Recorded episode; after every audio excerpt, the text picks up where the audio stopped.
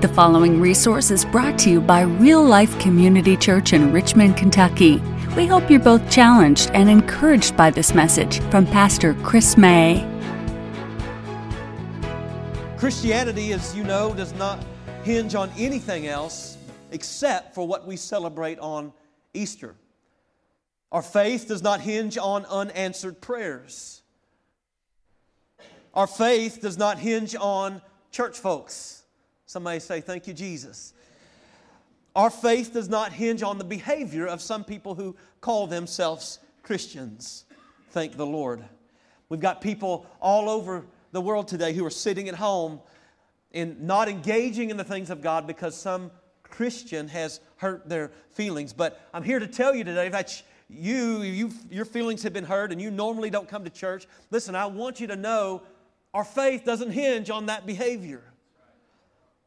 Our faith does not hinge on unanswered, unanswered questions about life or about God. No, Christianity hinges solely on what we celebrate at Easter. As a matter of fact, if Jesus has not been raised, then let me say it as clearly as I can we should not be here this morning. We should be on the golf course or on the lake, somewhere else, but not at church. Because Christianity is, in fact, useless if Christ is not raised. Paul makes this incredibly, incredibly clear in 1 Corinthians chapter 15 and uh, verse 14. He says, If Christ has not been raised, then our preaching is in vain, and your faith is in vain.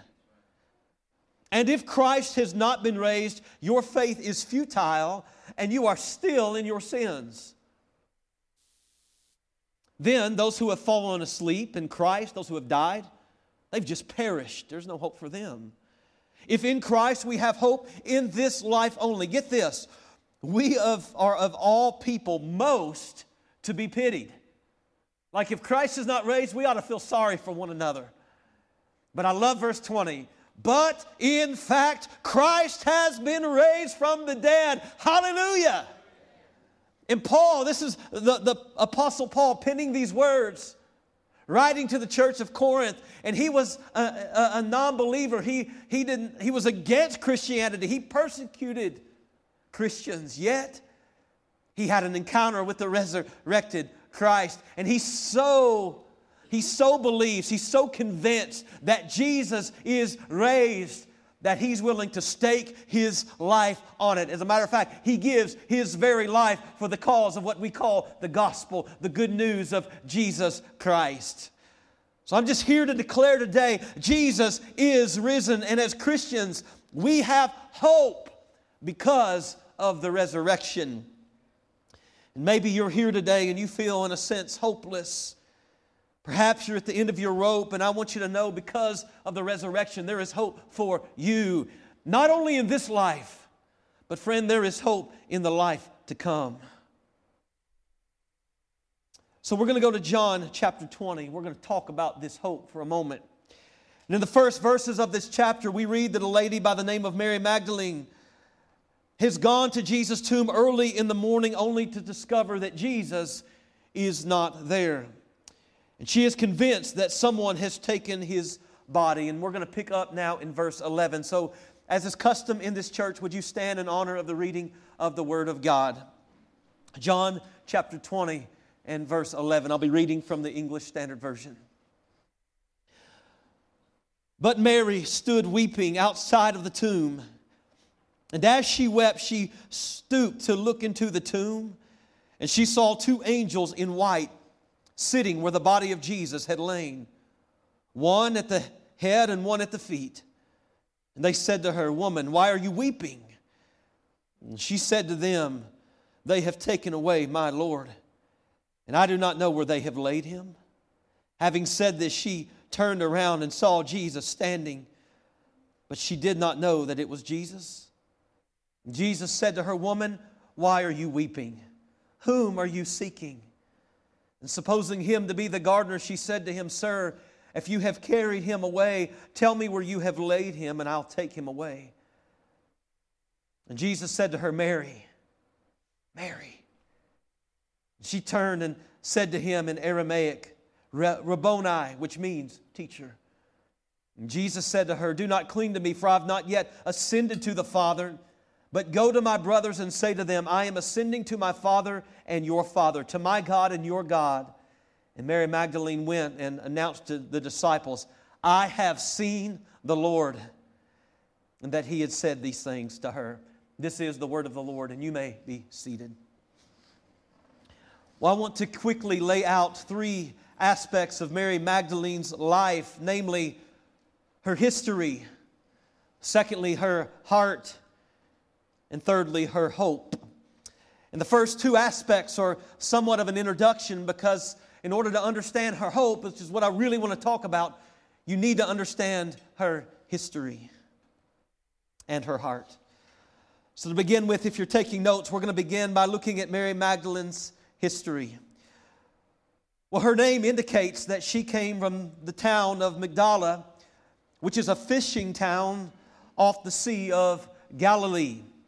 We know virtually nothing else of her upbringing. We don't know what kind of house she lived in. We know not what her family was like. Many people believe that she was a prostitute before encountering Jesus, but there's really no clear biblical evidence for this. There are some who assume that she's the sinful woman who weeps at the feet of Jesus in Luke chapter 7, but we do not know this to be fact. But we do know that she had her share of issues. And I just want you to know you're in a church this morning amongst people who have issues. If you feel today uh, kind of isolated because you know your own issues, just understand the person sitting on each side of you, in front of you, and behind you have issues as well. We're Real Life Community Church. The reason we picked the name Real uh, to be in our name, the word real to be in our name, is because we don't just play church here. We struggle. And when we struggle, we say we struggle.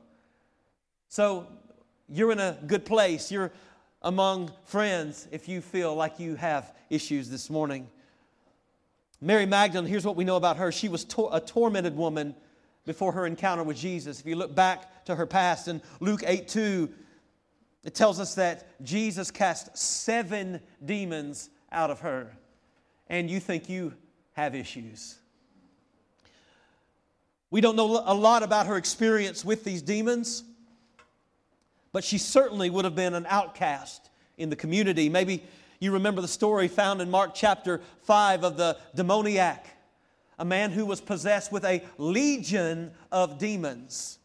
And he had been uh, cast out of the, the communities and, and just to, sent to live amongst the tombs. And uh, they had tried to bind him with chains. Nothing could hold him. He had this kind of supernatural um, demonic power. But he was so miserable. The Bible says that night and day he would cry out amongst the tomb. He was naked and uh, he would sit at night and he would cut himself with stones to try to relieve the pain. And it's interesting in the story that, that the religious people had just cast him out to be among himself, but Jesus runs to him. And I just want you to know if you've ever been kind of ousted by a religious person who says you're too messed up for them, I want you to know to you that's not the attitude of Jesus. Oh, he runs to the sinner. And here's what happens Jesus goes to the demoniac in Mark chapter 5, and he doesn't just leave him messed up. No, he cleans him up. One encounter with Jesus, and he goes from this naked, crazy man running around the tombs. And the next time the, the people see this man, he is clothed, the Bible says, and in his right mind. Oh, how many know Jesus changes lives? I don't know the details of Mary Magdalene's life when she had seven demons, but I think we can safely assume that it probably wasn't the most pleasant life. She must have felt hopeless, but one encounter with Jesus changes everything. Why is it important that we understand Mary's history? Here's why. Because you may think that you have too many issues to even be here this morning. You may look at the person next to you and say, Oh, it's great that, that Christ has touched your life in this way, but you don't know where I've been. You don't know where I was yesterday. You don't know what I've done. I was thinking this week and studying that I, I believe that God accentuates really extreme people with lots and lots of issues in the Bible as to say, no one is out of his reach. No one is out of his reach. Last week, when we were talking about healing, and I referred to Matthew chapter 8, it's interesting that Jesus went to a leper who was an outcast amongst the religious, cleanses him. He went to, uh, he went to the, the Roman, a Gentile who was an outcast. Then he went to Peter's mother in law, who was a woman who was an outcast in that day, not given the same respect as a man, the same honor as a man. And I just want you to know Jesus breaks down every social barrier, he runs to those who the elite shun. I'm grateful for that. So today you may feel like your issues are beyond hope, but I want you to know that Jesus, Jesus can help you. You're not out of his reach. I just believe if God can save and heal and utilize in this magnitude and an outcast woman, I just believe He can reach your heart this morning. Mary Magdalene has a past, she has issues, but that's her history. Let's look secondly at her heart. Let's move to kind of present day. Verse 11 Mary stood weeping outside of the tomb. She wept. She stood to look into the tomb, and she saw two angels in white sitting where the body of Jesus had lain, one at the head, one at the feet. And they said to her, Woman, why are you weeping? And she said to them, They've taken away my Lord, and I do not know where they have laid him. Let's look at her life just a little bit more here. After Jesus healed Mary Magdalene, she became a devoted follower. And I, I love this because people who are touched in this magnitude by Christ, people who encounter Jesus, they tend to really want to follow him. And so at this point, she loves Jesus. I mean, she loves him. She treasures him above all things. This is not just a religion to her. I mean, her heart is engaged, her affections are engaged. And oh, I hope it is for you as that way for you as well. You remember that she had followed him, it was a great part of his ministry. She was present at his mock trial. She saw him beaten. She was present at his crucifixion. And she was there when they laid him in the tomb. And now we find her weeping because she believes that the body of Jesus has been taken. And she's mortified. She loves Christ so much that she's willing to get his body herself and bring it back just to see that it's properly taken care of. There was an older lady in our church in Greeley, Colorado. And uh, her husband of many years passed away, and the, and the funeral was at our church. And then we had the graveside, which was some distance away in a rural part of Colorado. And as was typical of any winter day in Colorado, there was quite a bit of snow. And so it was very interesting. We, we had this long drive, and my pastor was overseeing everything at the graveside, and the hearse made it, but because of the weather, the rest of the funeral staff could not make it. And the dolly and the mechanism that lowers uh, the, the casket down into the grave was not there, it was not set up. And so the wife is sitting there, everybody's freezing, snow everywhere, paths had not been cleared. And so the men get together. My pastor calls everybody together and says, Hey, we've got to find a way to lower the casket down into the grave. And so they get some rope. And, you know, they, they, the men carry the casket over, and, and with a rope on each end, the front and the back, um, men are holding this and they're lowering slowly this casket down into the grave. And this is working well until one of the sides of the rope snaps. The bottom of the casket just plops right into the grave, and you could feel the body just shift. And here, this poor wife is just looking at this, just absolutely mortified. You know, it's respectful, isn't it, to properly, even though we know that uh, a body in a grave, that person is really not there, but it's just proper respect and honor to take proper care of a lifeless body. And so Mary Magdalene cares so much about Jesus and wants to make sure his body is properly cared for. And this is the reason I tell you this. I want you to see her heart. Her passion is Jesus. She's forgiven of much, and thus she loves much. Jesus is her treasure. Oh, is this not what we talk about all the time? Sometimes I feel we, we don't feel the magnitude of what Jesus has done for us. Thus, we don't worship him like he is worthy of. Oh, for us, could we please have the heart of Mary Magdalene? Oh, that we would have this kind of passion for Jesus Christ. It's so interesting to me that those who at one point in their life seem the furthest away from God often become the most zealous Christians.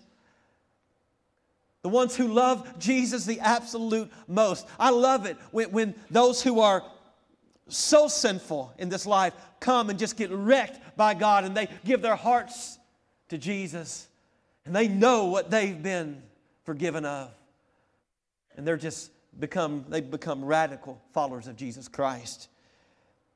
We need to understand each and every one. I don't care what your upbringing was. You may have never done a drug in your life. You may have never slept around. You may, may have never been a drunk, whatever. But we're all sinners.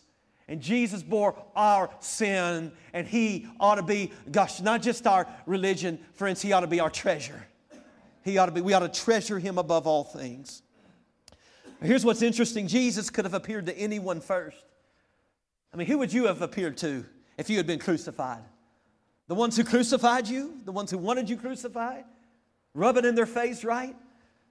But Jesus appears to Mary Magdalene. In spite of her history, this woman is the first person to meet the revealed Jesus Christ. This is incredible.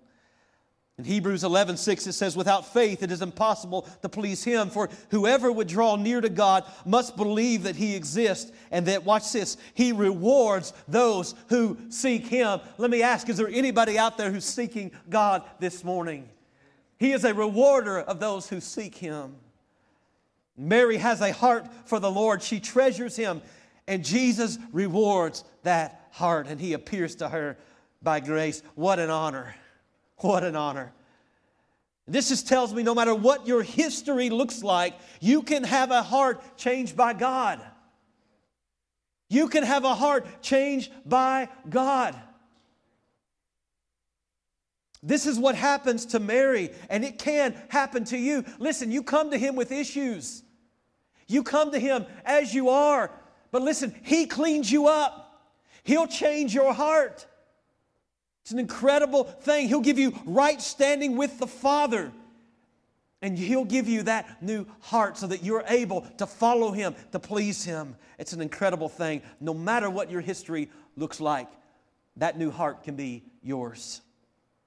So, in the first part of this passage, what's interesting is we see is that we see Mary Magdalene weeping. If Jesus is dead, if his body has been taken, she has reason to weep because she has absolutely no hope. And she is, of all people, most to be pitied.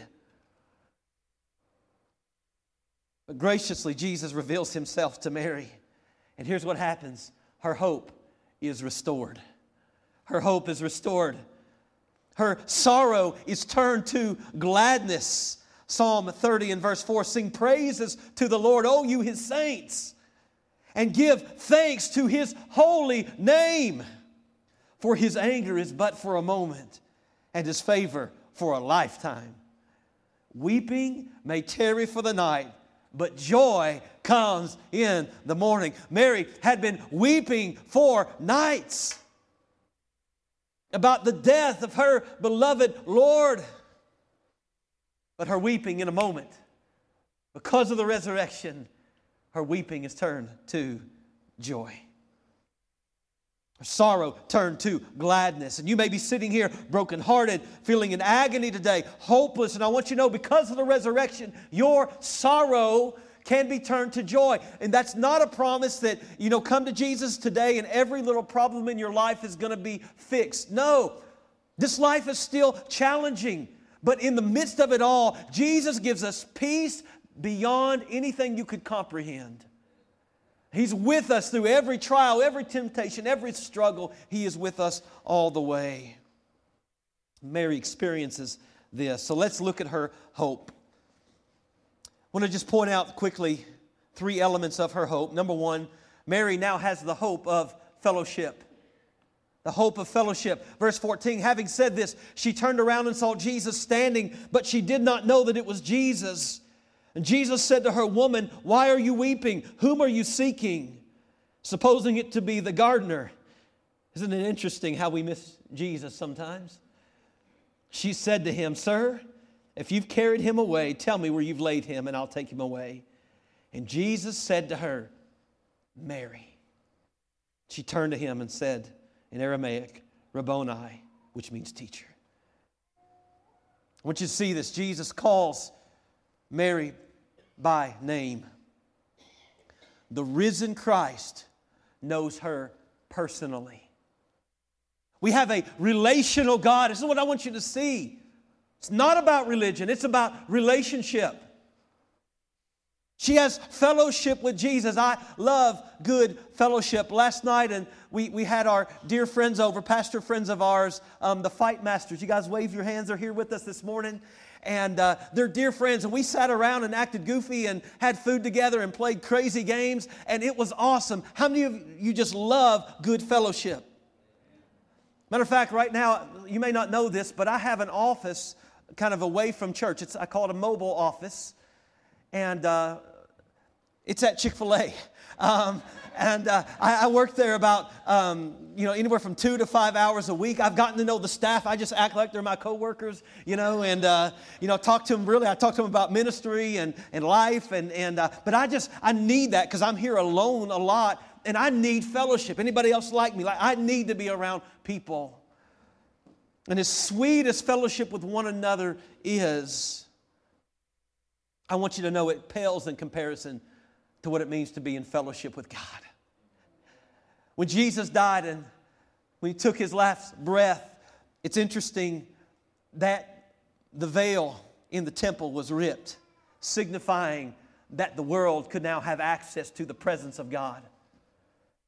On the cross, see, Jesus, yes, he gave us forgiveness, but it's beyond that. Friends, he became our substitute. We talked about this at our Good Friday service. And remember what he said on the cross? My God, my God, why have you forsaken me? He took on the wrath of God that was owing to us. That's what it means when it says that the Bible says that he became a propitiation. It means he, he absorbed the wrath of God, where he felt forsaken. And in a moment he felt forsaken, the veil is ripped, and moments later, and because he was forsaken, he became our substitute. We get access now to the Father. Oh, we ought to praise Jesus for that. And now, listen, we don't need a high priest to go and, and, to pray on our behalf or to offer sacrifices on our behalf. No, because the perfect sacrifice has been given, the price has been paid. It is finished. And now, Hebrews says, we can boldly go to the throne of grace. Hallelujah. Hallelujah. That's for every one of us, not just for the preacher. We have access to the Lord's presence, fellowship with God. In John 10 27, Jesus says, My sheep hear my voice, and I know them, and they follow me. And then very verse 3 is a very close parallel. It says, The sheep hear his voice, and he calls his own sheep by name and leads them out. And because of the resurrection, Mary has the hope of fellowship and that fellowship will never be broken. And isn't it comforting to know that it's not just Mary's name that Jesus knows, but every one of us who are in Christ, He knows our name. Hallelujah. I, I love it when I, you know, one of the things I love about Chick fil A now is when I walk in, I'm making you hungry and they're closed today. Sorry. That'd be a great Easter meal, right? Chick fil A. So I go to Chick fil A, and when I walk in, they say, Hey, Chris. Hey, Chris, when I walk into the uh, little Mediterranean restaurant down here on Main Street, Anna at the cash register, hey, Chris, guys, I eat out too much. I just realized what I'm saying here. but I love it. It makes me feel good. It makes me feel like I'm more than just a customer. It makes me feel like I'm valued when somebody calls me by name. Doesn't that feel good? We go out of our way here to try to learn your names because we want you to feel valued. You're more than just someone sitting in a pew. But listen, Jesus Christ, King of Kings, Lord of Lords, knows your name. There, not, there may be no president or no uh, king or no queen that, that will ever utter your name, but the King of Kings and the Lord of Lords, He knows your name. Hallelujah. Not only does she have the hope of fellowship, number two, she has the hope of family. In verse 17, it says, Jesus said to her, Do not cling to me, for I've not yet ascended to the Father, but go to my brothers. Go to my brothers and say to them, I'm ascending to my Father and your Father. Isn't this interesting that Jesus refers to the disciples as brothers, which implies they're part of the same family as Jesus? This is incredible. Those who have a relationship with Christ have the hope of family. John 1 and 12, but to all who did receive him, who believed in his name, he gave the right to become children of God. By Jesus proclaiming the words, my Father here and your Father, it's implied that those who are in Christ are not just part of the fellowship of God, but part of the family of God. And I don't know what Mary Magdalene's family was like. She didn't seem to be too tied down to him. She just kind of cut ties, follows Jesus. But I know this she has, a, she has an awesome family now. And she's part of the family of God. She has brothers and sisters who are in Christ. And our Heavenly Father as her Father. It's incredible, isn't it? No matter what your family is like here on earth, you know, some of you, I've heard your story. You had tragic upbringings. I don't know what that's like. My heart breaks for some of you when I hear your story, but I, I have great hope as well because I want you to know you have a family. If you're in Christ, oh, you have a family beyond all families. You're part of the family of God. And by the way, if you do not have a home church, you're here because it's Easter. I'm not here to berate you or to, to, to, to kick you or to say, you know, or to scold you and say, listen, you better get your, you know, better get in church. But I want to say you better get in church. listen, if you are one of these people who say, Well, I believe in God, I love God, but I'm just not into church, that theology, just so you know, does not fit in the Bible. The New Testament knows nothing of a true believer who's not connected to a local church. And let me just say to you here's why I'm telling you this. I'm not scolding you. Here's what I'm saying to you. You are missing out on one of the greatest blessings on this earth if you're not plugged into a local church. Oh, are we perfect? No. Are we going to hurt your feelings ever? Probably. Not intentionally, hopefully. But you may get your feelings hurt. You may not like all the songs we sing. You may not always like the preaching. But it's all right. Thank you for not saying amen to that. it's all right. Listen, the love that you get in a community like this, it's life changing. And the Lord uses it um, for your protection. He says, Brothers in Hebrews, exhort one another daily, lest you be hardened by the deceitfulness of sin, fall away from the living God. And I can tell you, we've had people, part of our church, fall into sin. And without fail, every time, I can promise you, church attendance has dwindled. Going to church, we were talking about this last night, going to church once or twice a month is not regular church attendance. Okay, it's just not. So I encourage you, plug in. Again, not scolding you, I'm inviting you. Be part of the family of God. Jesus said this they'll know you. You're, they'll know you're my, you're my disciples, not by you telling people how much you love me. No, he said, by your love one for another. And what better place to show it than by being part of a local church? So, Mary has the hope of family. Finally, she has the hope of the future. Verse, the second part of verse 17 Go to my brothers, say to them, I'm ascending to my Father, your Father, and watch this, my God and your God. My God and your God. Because God is Mary's God, and because of Jesus' resurrection, Mary has hope, not just in this life, but for the future. Remember 1 Corinthians, going back there, chapter 15, verse 19. If in Christ we have hope in this life only, we're of all people most to be pitied. But in fact, Christ has been raised from the dead. If Christ would have stayed in the tomb, Mary's life would have been hopeless again. But God has raised him from the dead. And so Mary's hope and our hope continues. all believers have hope beyond the 80 years or so of this life. That's just tremendous news to me. This life is a drop in the bucket compared to eternity. We've been in our church going through verse by verse uh, the book of 1 Peter. I just want to draw your atten- attention to 1 Peter chapter 1 in verse 3. Blessed be the God and the Father of our Lord Jesus Christ, according to his great mercy. He has caused us to be born again. This is God's doing, not ours. He's caused us to be born again to a living hope through the resurrection of Jesus Christ from the dead, to an inheritance that's imperishable, undefiled, unfading, kept in heaven for you, who by God's power are being guarded through the faith for a salvation ready to be revealed in the last time. In this you rejoice. He goes on to say, even though you suffer a little bit in this life, rejoice. There's a heavenly inheritance waiting for you.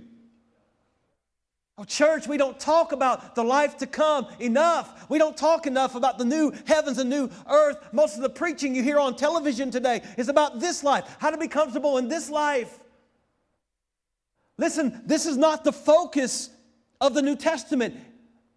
The, the writers, the, the, the authors of these letters are, the apostles are constantly pushing the church to look ahead, to look on, to press on towards the mark of the high calling. It's incredible. This world is tough, but because of the resurrection, we have hope in this life and in the life to come. So I would invite you to stand with me.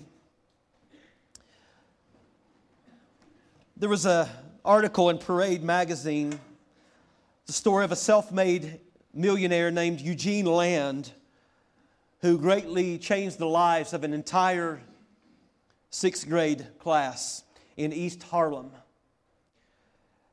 Mr. Lang had been asked to speak to a class of 59 sixth graders. What could he say to inspire these students, most of whom would drop out of school? He wondered how he could get these predominantly African American and Puerto Rican children to even look at him, this successful businessman. Scrapping his notes, he decided to speak to them from his heart, and he says, Stay in school, and I'll help pay the college tuition for every single one of you. And at that moment, the lives of these students changed forever. For the first time, hear me, they had hope. One student said this He said, I had something to look forward to, something waiting for me. It was a golden feeling. And, and get this nearly 90% of that class went on to graduate from high school. What a difference it makes when we live a life full of future hope. Let me just ask you today do you have this kind of hope for the future? I told you that church is important, but hear me church can't save you. It cannot save you. It was wonderful this morning in church. I listen, I'll tell you what keeps me as a pastor up at night.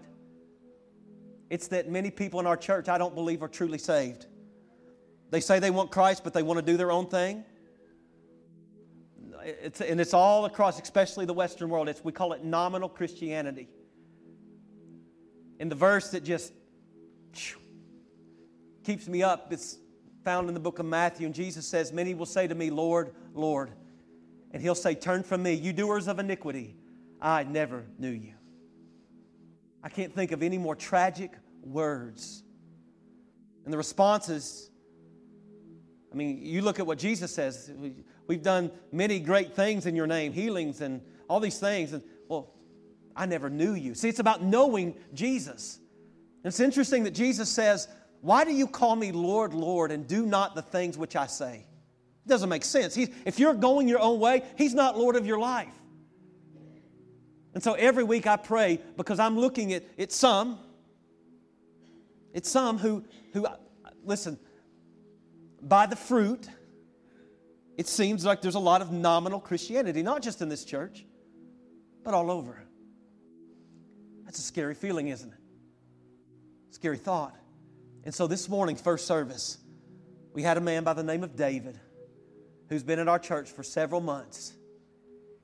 And he had come up before we anybody else had put a flower on the cross. He came up during the second song this morning.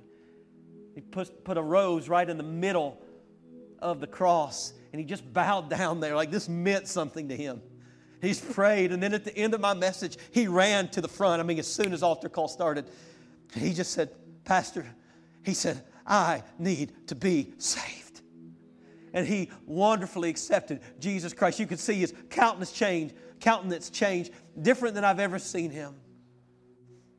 He walked out of this place a different man than he came in. And I would just say to you, maybe you're a skeptic, maybe you've been an, uh, uh you've not been a believer. Today is your day. Oh, what a I can't think of a greater day and say, Jesus, here I am. The Bible says if you will believe in his death, burial, resurrection, if you will, that is the gospel. If you'll repent of your sins, that means confess it, turn from it, turn to Christ, and you will profess him as Lord. Not just Savior, everybody wants him to be Savior. If you'll profess him as Lord, you can be saved. All who call on the name of the Lord shall be saved. Okay? So if you're a skeptic, you're that this is for you. But perhaps you have come to this church for three years, five years, 20 years. And maybe today the Holy Spirit's revealed to you that, you know what? You're a churchgoer, but you're a nominal Christian, name only. Christ wants you to know Him. I'm not trying to talk you out of your salvation. I'm not trying to just scare you. Listen, I, here's what I want you to know I want resurrection life to be in you today. Today. And so, right now, the Bible says none can come to the Father unless He draws them. And we've been praying for you that God would draw you today. So, if you feel that tug of the Holy Spirit, you may not know it's the Holy Spirit, I would ask you to come and let's pray today. Maybe you truly, we laid down papers in the cross on, on Good Friday that represented sins. Maybe perhaps you truly need to lay that sin down today. Say, Lord, you are truly, Lord, I give it to you. I know the way I'm living is not pleasing to you. I give it. I give it away. Okay, final thing I'll say. Some of you, I, I've told you, if you're as bad as Mary Magdalene or worse, you can have Christ. But watch this. There are some who feel like because they're not as bad as Mary Magdalene, then I can just get to God my own way. No, there are none righteous, no, not one. You can never earn your way to God. Listen, you look at me up here, don't put me on a pedestal and think I got here any other way by sheer grace. We are saved only by grace through faith in Christ. We all get there by going to the foot of the cross, by dealing at Jesus Christ. We're at His mercy. That's it. None of us get in by good work. So if you've never fallen at the feet of Jesus and say, Lord, I need to be saved. This is your day. Thank you for listening. If you'd like to know more about how you can have a relationship with Jesus Christ, or if you have questions about our church, you can email us at info at myrealchurch.org. Real Life Community Church is located at 335 Glendon Avenue in Richmond, Kentucky. We invite you to join us for worship Sunday at 10:45 a.m. or Wednesday at 7 p.m. Visit us online at myrealchurch.org.